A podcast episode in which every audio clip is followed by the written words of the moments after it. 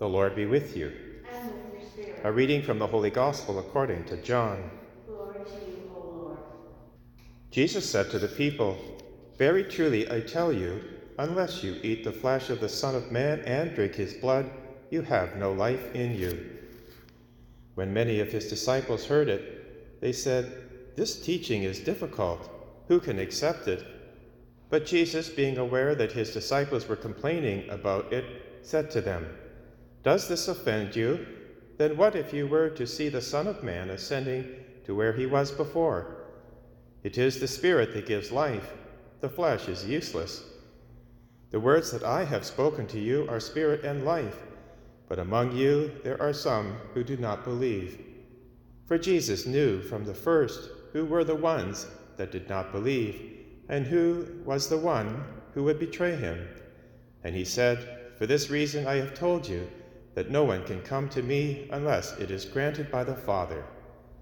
Because of this, many of his disciples turned back and no longer went about with him. So Jesus asked the twelve, Do you also wish to go away? Simon Peter answered him, Lord, to whom can we go? You have the words of eternal life. We have come to believe and know that you are the Holy One of God. The Gospel of the Lord.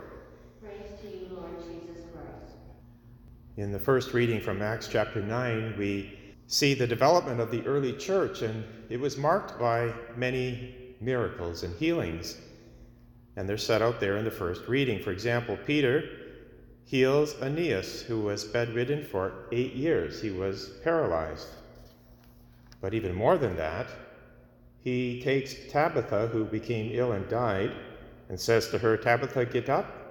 And she opens her eyes and she sits up. Great miracles.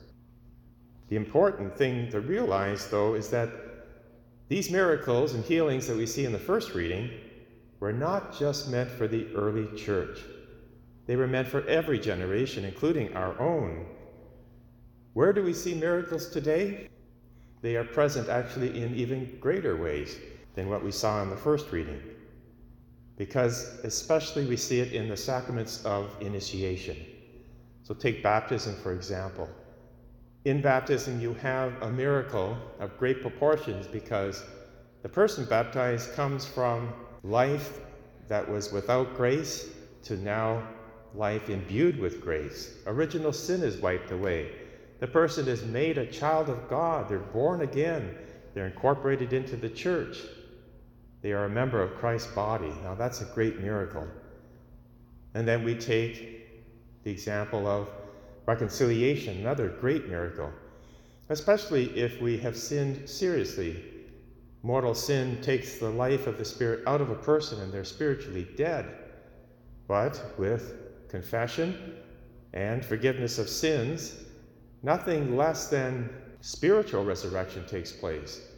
And sanctifying grace is infused into the person's soul. And once again, they are now filled with the Spirit. That is a great miracle. In fact, the miracle of redemption has always been considered greater than even creation itself. There's other miracles. Let's take the Eucharist, the greatest of them all. Bread and wine become nothing less than the body, blood, soul, and divinity of Christ, the creator of the whole cosmos. That's a great miracle. And what it does in us is also a great miracle because we take Christ into us, the resurrected flesh and blood of Christ, the glorified flesh and blood. And we become partakers of the divine nature, a great miracle indeed. That's why we have today's gospel. It was such a great miracle that, in fact, many people at the time when Jesus was explaining in his Eucharistic discourse, John chapter 6, many people simply walked away.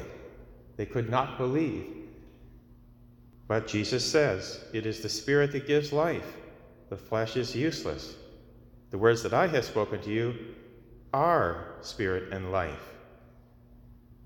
But for the Jews at the time to actually consume flesh and blood, they were thinking more on a carnal level.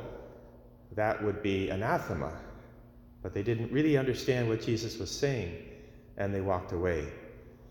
And the same is true today. It's difficult to believe that when we come to Mass, we are participating in the greatest miracle possible. And many people have walked away. But notice what Peter says when Jesus says, Do you also wish to go away? Lord, to whom can we go? You have the words of eternal life. We have come to believe and know that you are the Holy One of God. That's the key. You see the faith there. Because once you believe that Jesus is the Holy One of God, there's nothing that's outside his realm of possibility. And so, yes, we believe the Eucharist is what Jesus says it is, and yes, we come to partake in it. Although we're in a lockdown at present, still, you are participating. You are offering your sacrifice of praise and all of your life and work and sufferings. You're offering it in union with Christ to the Father in the unity of the Holy Spirit. And grace is poured into your soul.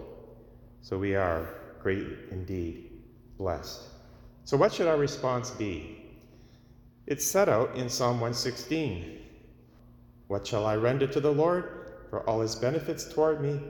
I will take up the cup of salvation and call upon the name of the Lord. I will pay my vows to the Lord.